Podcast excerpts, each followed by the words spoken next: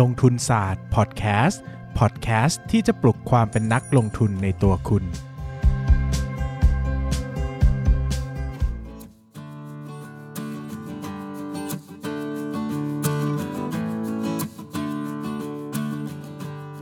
สวัสดีครับ ยินดีต้อนรับเข้าสู่รายการลงทุนศาสตร์พอดแคสต์รายการที่จะชวนทุกคนมาพัฒนาความรู้ด้านการเงินและการลงทุนไปด้วยการพูดมาเป็น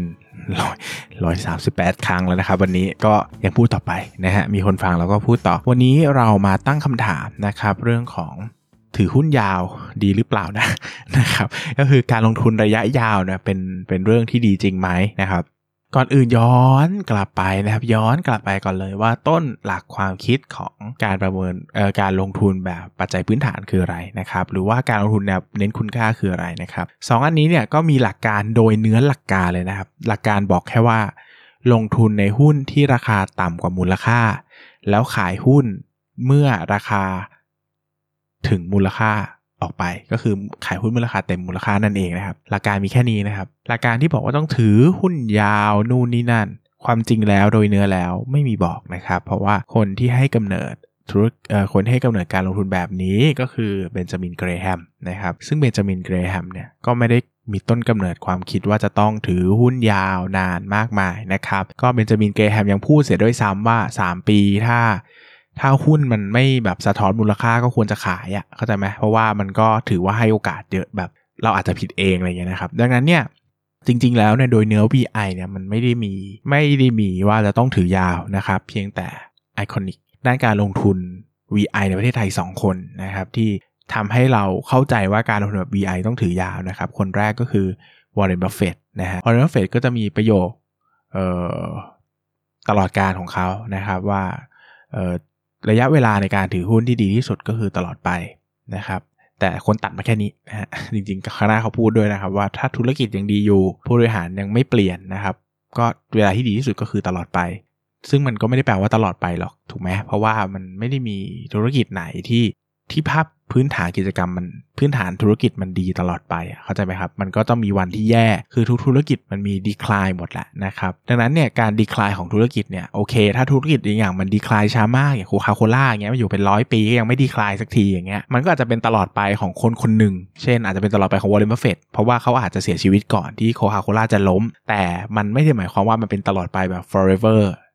ใช่ไหมครับ มันคืออาจจะเป็น forever ในเชิงปัจเจก แต่มันไม่ได้เป็น forever จริงๆอะ คือวันหนึ่งอะ ไม่ว่าใครจะถือ Coca-Cola มันก็ต้องมีวันที่คุณควรจะขาย เหมือนที่เคยเกิดมาแล้วก็ Walmart อย่างเงี้ย เออ เวลาที่ดีที่สุดมันก็ไม่ใช่ตลอดไปนะครับ เพราะว่ามันก็มีวันที่แย่เหมือนกัน กับไอคอนอีกคนหนึ่งก็คือดรนิเวศนะครับ ดรนิเวศก็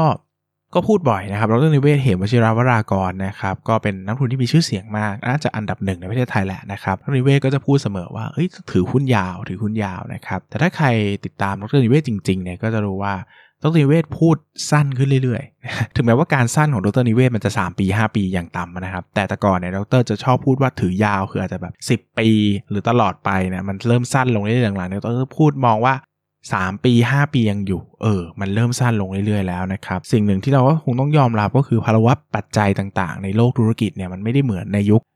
1,900 ต้นๆอีกแล้วนะครับ ที่มันเปลี่ยนแปลงช้ามากนะครับ ทุกวันนี้เรามีอินเทอร์เน็ตที่เป็น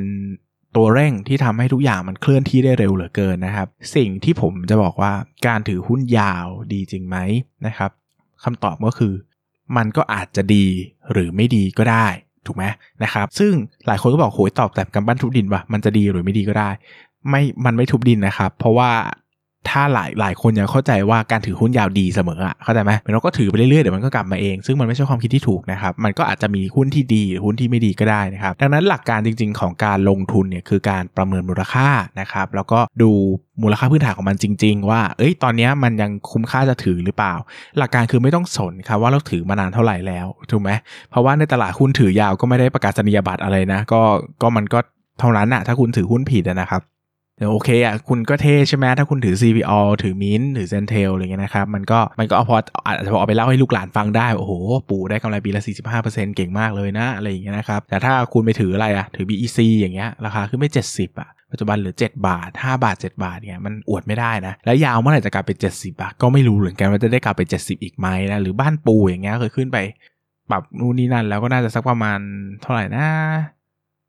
คือราคาเต็มๆมาสูงสุดประมาณ800อยอะนะครับ แล้วมันก็ปรับปรับพาลงมาแตกพาผมก็จำไม่ได้เท่าไหร่ แต่ก็ก็ยังสูงอยู่ดีอะประมาณ 2-3 เท่าเป็นอย่างต่ำอะก็คือมาสัก 50-70%ที่หายไปมีแน่ๆนะครับ ก็ก็จะบอกว่าจริง ๆ การถือยาวไม่ใช่คำตอบดังนั้นคือหลายคนเนี่ยคือผมยอมรับนะว่าช่วงแรกผมก็จะค่อนข้างแอดดิกหรือว่าค่อนข้างจะเสพติดกับการถือหุ้นยาวนะครับ เพราะว่าเออมันก็ดูดีอะมันไม่ต้องตัดสินใจบ่อยเนาะมันถือแล้วมันก็ขายนะครับหมายถึงว่าถือไปเรื่อยๆนะครับ สามปีห้าปีนะไม่ต้องหาหุ้นบ่อยมันก็ดีแหละนะครับแต่อยู่ในตลาดมาสักห้าปีเราก็รู้ความจริงนะว่ามันเป็นความเข้าใจที่ผิดะนะครับคือเราก็ต้อง breaking หรือว่าแตกฉลายความเชื่อตัวเองใหม่ แล้วก็ต้อง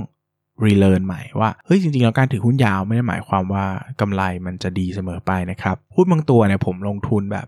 20 ล้านอย่างเงี้ยนะครับหลายคนจะเคยฟังแล้วแหละนะฮะขึ้นไปกำไรสัก 50 ล้านนะครับซึ่งผมจะบอกว่ามันไม่ได้มีแค่ตัวเดียวที่ผมทำแบบเนี้ยคือบางตัวผมก็ลงทุนอย่างเงี้ยนะครับลงทุนแบบ10 ล้านกำไรขึ้นไปแบบ 20-30 ล้านอะไรเงี้ยนะครับก็ไม่ได้ขายเพราะว่าก็ให้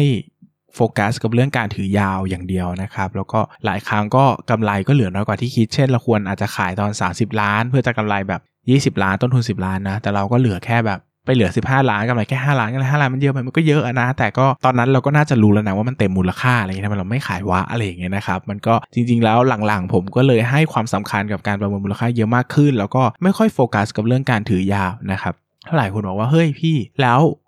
ผมอะซื้อจะถือปีเดียว กับซื้อจะถือ 5 ปีอย่างเงี้ยแล้ว เต็มมูลค่ามันคือแบบไหน มันคือยังไงแล้วผมจะขายเมื่อไหร่นะครับเอายกตัวอย่างง่ายๆ สมมติว่าวันเนี้ยเราราคาหุ้นมัน 50 บาทนะตัวหนึ่ง50 บาทใช่ไหมครับเราคิดว่าสิ้นปีเนี่ยมันจะ 100 บาทอ่าแป๊บหนึ่งราคามันขึ้นมาแล้วถึง 100 บาท อันนี้คือคนที่ถือปีเดียวต้องขายแล้วนะ เพราะว่าถือว่าถึงเป้าแล้วในการถือระยะ 1 ปี อันนี้ต้องขายเออนะครับแต่ถ้าสมมุติว่าเราเรือเลงจะถือ 5 ปี เราบอกว่า 5 ปีเนี่ยนะครับ5ปีเนี่ยมันก็ ห้าปีเนี่ยมันน่าจะได้ เอ่อเดี๋ยวก่อนนะ สมมติว่าเอาตัวเลขไหนดีอะสมมุติว่าเราบอกว่าเราจะถือ 5 ปีนะครับเราประเมินมูลค่าแล้วว่า 5 ปีข้างหน้ามูลค่าหุ้นตัวนี้นะปีที่5นะจะมีราคามีมูลค่า 300 บาทอ่าซึ่ง 300 บาทเนี่ยเป็นเวลาใน 5 ปีข้างหน้านะครับเป็นเวลาใน 5 ปีข้างหน้าเนอะดังนั้นเนี่ยเราต้อง คิดลดกลับมาเป็นราคาปัจจุบันด้วย เพราะว่านั่นเป็นราคาอนาคตเนอะเราคิดลดกลับมาเป็นราคาปัจจุบัน คิดลดกลับมาเป็นราคาปัจจุบันเนี่ยก็คือการใช้เอ่อ financial model นะครับในการใช้เครื่องคิดเลขการเงินเนี่ยก็คิดลดกลับมาเนอะก็เหมือนเอ่อคิดลดมูลค่าพื้นฐานนะก็ไม่รู้เหมือนกันเนาะก็เดี๋ยวมันจะพูดถึงในหัวข้อมูลค่าพื้นฐานไงแต่คือตอนนี้ก็เป็น financial ก็ง่ายๆก็คือเอามาหาร เอามาคูณ 0.85 คือลดมูลค่าพื้นฐานกลับมาให้เป็นมูลค่าพื้นฐานในอดีตนะก็คือคิด future value กับ present value อะไรเงี้ยนะครับ ซึ่งถ้าเราคาดหวังผลตอบแทนปีละ 15%เนี่ย 5 ปีมันจะได้เด้งหนึ่งอ่าแปลว่า 300 เนี่ยนะครับ 300 เนี่ย เมื่อครบ 5 ปีมันจะได้เด้งหนึ่งใช่ไหมครับ 5 ปีจะได้เด้งเอ้ยห้าปีได้ 2 เด้ง ก็แปลว่าถ้า 5 ปีข้างหน้า 300 ปีปัจจุบันเนี่ย ก็คือใช้เวลา 5 ปีในการย้อนถอยหลังมาเนี่ยมันต้องหายไปครึ่งหนึ่งก็คือ 150 บาทนะ150 บาทเนี่ยมันก็แปลว่าอันนี้เป็นเป้าหมายของการถือหุ้นระยะยาวนะครับถ้าราคาขึ้นไปถึง 150 ปุ๊บคนที่ถือ 5 ปีอะต้องพิจารณาว่าจะขายเพื่อเอาส่วนที่ดีที่สุดของการลงทุนไปแล้วไปหาหุ้นอื่น หรือว่าจะถือต่อและคาดหวังผลตอบแทนปีละ 15%อันนี้ได้เหมือนกัน ถ้าคุณบอกว่าคุณลงทุนแล้วตั้งเป้าหมายว่าปีละ 15%แล้วต่อไปคุณถือต่อคุณได้ 15%คุณโอเค ก็ได้นะครับ ก็อาจถือต่ออีก 5 ปีแล้วก็ได้ผลตอบแทนอีกปีละ 15%แต่ปีนี้เป็นปีเดียวเลยนะที่คุณได้ 3 เด้งเขาจะมันจะเยอะมาก แต่ปีอื่นก็คือได้ระดับปกติแล้วนะอะไรอย่างเงี้ยนะครับแล้วถ้าคุณบอกว่าเฮ้ยมันเราไปหาหุ้นอื่นดีกว่า 15%อาจจะน้อยไป อาจจะมีความสามารถก็ได้ แล้วก็ไปหาหุ้นอื่นก็ได้นะครับ แต่อย่างที่บอกนะครับว่าเราจะขายเมื่อไหร่เนี่ยมันขึ้นอยู่กับว่าเป้าเราประเมินมูลค่าไว้ที่ปีไหน แล้วก็ต้องคิดย้อนกลับมาเป็นมูลค่าปัจจุบันนะครับ ซึ่งเอันนี้ค่อนข้างยากสักหน่อยนะครับหมายถึงว่าคือผมไม่ได้ยกตัวอย่างมาหวังจะให้คำนวณได้แต่หมายถึงว่าผมยกตัวอย่างมาให้ทำความเข้าใจว่าเออมันเป็นแบบนี้นะ เดี๋ยวหัวข้อมูลค่าหุ้นเนี่ยผมก็จะอธิบายให้ฟังว่า time value of money ในการประเมินมูลค่าหุ้นที่มันเกี่ยวข้องกันเนี่ยมันคืออะไรยังไงนะกดเครื่องคิดเลขยังไง แต่วันนี้ก็อาจจะไม่ได้อาจจะไม่ได้เล่าให้ฟังโดยละเอียดเพราะว่ามันต้องคงต้องเล่าแบบยาวมากนะครับแต่ก็จะเล่าว่าจริง ๆ แล้วหนึ่งคอนเซปต์ไอเดียของวันนี้ก็คือ 1 ก็คือการถือยาวไม่ใช่คำตอบนะครับยกเว้นว่าเราถือไปแล้วหุ้นอะมันมันมูลค่ามันโตไวมาก เช่นกำไรมันโตทุกปีโตทุกปีจนราคาหุ้นมันวิ่งตามไม่เคยทันอะแบบนี้จะถือยาวมันก็โอเคแหละ แต่แต่ถ้ามันมูลค่ามันไม่ได้โตกระโดดขนาดนั้นนะครับ ก็พิจารณาขายเถอะไม่ต้องถือยาว forever ตามชั่วฟ้าดินสลายนะ หลังๆเนี่ยคนมาคนมาถามหุ้นผมนะ ผมจะไม่เคยถามเลยว่าคือถือมานานหรือยังมันไม่ใช่คำตอบนะครับ ต้องถือถามว่าประเมินมูลค่าตอนนี้ได้เท่าไหร่นะครับถ้าถ้าตอบได้ผมว่าก็โอเคนะครับก็จะได้ทราบว่าเราจะทำยังไงกันต่อไป แต่ถ้าตอบไม่ได้นี่ก็เป็นเรื่องสำคัญ ดังนั้นเนี่ยก็ไม่อยากให้ยึดเรื่องเวลาเลยครับ เพราะว่า ซื้อวันนี้ถ้าพรุ่งนี้มันสะท้อนมูลค่าแล้วขายเนี่ยก็เป็น VI เหมือนกันเพราะเราดู value เหมือนกันเนอะก็เป็น value investor นะครับไม่ได้ไม่ได้ผิดหลักการเลยทั้งสิ้นนะครับเดี๋ยวนี้ VI ที่หลาย ๆ คนรู้จักก็ไม่ได้ถือยาวอย่างที่คิดนะครับเพราะก็ดูมูลค่าพื้นฐาน เพราะว่าถ้ามันสวิงมากมันก็เราไม่จำเป็นต้องอยู่เพื่อให้ขาดทุนอะถ้าเรารู้ว่าอนาคตมันจะขาดทุนแน่ ๆ นะครับก็เป็นประมาณนี้แล้วกันนะครับอะตอบคาถามนะครับตอบคำถามหน่อย อืม น้องเบสพี่เพิ่งฟังเดอะเรซูเม่พี่อยากทราบวิธีที่น้องเบสทำให้แม่เปลี่ยนทัศนคติ และมีความสัมพันธ์ที่ดีกับแม่ได้ รบกวนแชร์ให้ฟังหน่อยค่ะอันนี้มันค่อนข้างจะ personal เนอะนะครับถ้าอยากพูดคุยอาจจะทักมาหลังไมค์ก็ได้นะครับเดี๋ยวเล่าให้ฟังแต่ก็มันแปลกสักหน่อยที่จะเล่าให้ฟังในพอดแคสต์นะครับมันดูเป็นเรื่อง personal นิดนึงนะครับคนอาจจะไม่อยากฟังเอ่อวลีว่ามีข่าวดีให้ขายมีข่าวร้ายให้ซื้อยังใช้ได้อยู่ไหมครับผมไม่เคยเชื่อว่ามันใช้ได้เนะผมบอกว่าถ้าราคาต่ำกว่ามูลค่า ให้ซื้อถ้าราคาสูงกว่ามูลค่าให้ขายครับปกติต้องดู lead indicator บ่อยแค่ไหนคะ เวลาจะประเมินมูลค่าหรือต้องตามตลอด และบางทีก็ไม่รู้ว่าพอตัวเลขระยะสั้นเปลี่ยนต้องเปลี่ยนเป้าเลยไหม ถ้าเรามองว่าตัวเลขที่ผิดคาดมันเป็นแค่ชั่วคราวพอเวลาประเมินมูลค่าพี่เออะคาเดมี่บอกว่าช่วงเวลา 3 ปีมันไม่สั้นเกินไป ผม ประเมินมูลค่าหุ้นใหม่ทุก 3 เดือนนะครับ เพราะว่าทุก 3 เดือนเนี่ยเราจะเห็นคือกรอบในการประเมินมูลค่าเนี่ยมันคือ 3 ปีจริงไม่เถียงหมายถึงว่าเราประเมินมูลค่าไปถึง 3 ปีข้างหน้า แล้วก็คิดลดกลับมาเป็นมูลค่าปัจจุบัน แต่เราไม่ได้ไม่ได้รอ 3 ปีแล้วค่อยเปลี่ยนประมุสมมติฐานนะครับ คือ 3 เดือนงบออกมาใหม่เราก็ต้องไปตามก่อนว่า เฮ้ย ปัจจัยเป็นอย่างที่เราคิดไหมนะครับ แล้วก็มีอะไรที่ต้องแก้ไขสมมติฐานหรือเปล่า อาจจะมีการปรับปรับมูลค่าพื้นฐานให้มันเหมาะสมกับงบการเงินที่ออกมานะครับ ดังนั้นเนี่ยกรอบประเมินมูลค่า 3 ปีจริงนะครับ แต่ก็เอ่อแต่ก็ต้องปรับมูลก็คิดมูลค่าพื้นฐานใหม่ทุก 3 เดือนนะครับ แล้วก็ติดตาม lead indicator บ่อยแค่ไหนก็บ่อยเท่าที่จะบ่อยได้นะครับหมายถึงว่าก็โอเคอย่างผมก็มักจะตัวเลขบางอย่างมันปล่อยเป็นรายเดือนเนอะเราก็ดูเป็นรายเดือนอย่างเรตติ้งอย่างจำนวนนักท่องเที่ยวอะไรเงี้ยนะครับ หรือว่าหรือว่าพวกตัวเลขส่งออกอะไรพวกนี้นะครับ อะไรที่มันดูเป็นรายวันได้ มันก็ ก็อาจจะไม่ได้จำเป็นขนาดนั้นนะครับเพราะว่าพื้นฐานผมว่ารายเดือนกำลังดีหรือถ้าอะไรที่มันดูให้ดูรายวันเลยก็ดูรายอาทิตย์ก็ได้ หรือว่าถ้ามันใกล้ชิดมากจริงชี้เป็นชี้ตายจริงก็ดูวันละสักครั้งก็โอเคนะครับ ก็พอได้นะครับไม่ต้อง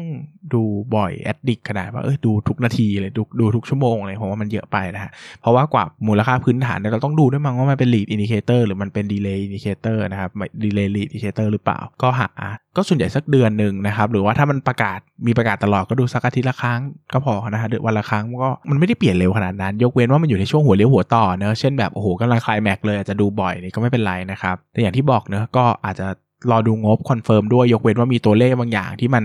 ผิดคาดจริงๆอะอย่างราคาน้ำมันไตรมาสที่แล้วได้เห็นชัดมากว่าราคาน้ำมันลงขนาดนี้คือต้องประเมินมูลค่าหุ้นใหม่แล้วว่าจะรับรู้ขาดทุนจากน้ำมันเท่าไหร่นะหมายถึงว่าภาพมันจะเปลี่ยนไปเท่าไหร่นะครับถ้าถ้าคิด สารฐานนู่นนี่นั่นแล้ว เราคิดว่ายังโอเคอยู่ก็ค่อยลงทุนนะครับแต่ไม่ใช่ว่าเห็น lead indicator มาชัดขนาดว่าราคาน้ำมันถล่มขนาดนี้แต่แต่แต่ไม่แต่ไม่ติดตามเลยอันนี้ไม่ได้นะครับ อันนี้ก็จะอันนี้ก็จะแย่ไปหน่อยนะครับสำหรับวันนี้ก็จะมีเนื้อหาประมาณนี้นะครับ ก็ขอบคุณทุกคนมากเลย แล้วก็ครั้งหน้ามาติดตามพบกันใหม่นะครับ สวัสดีครับ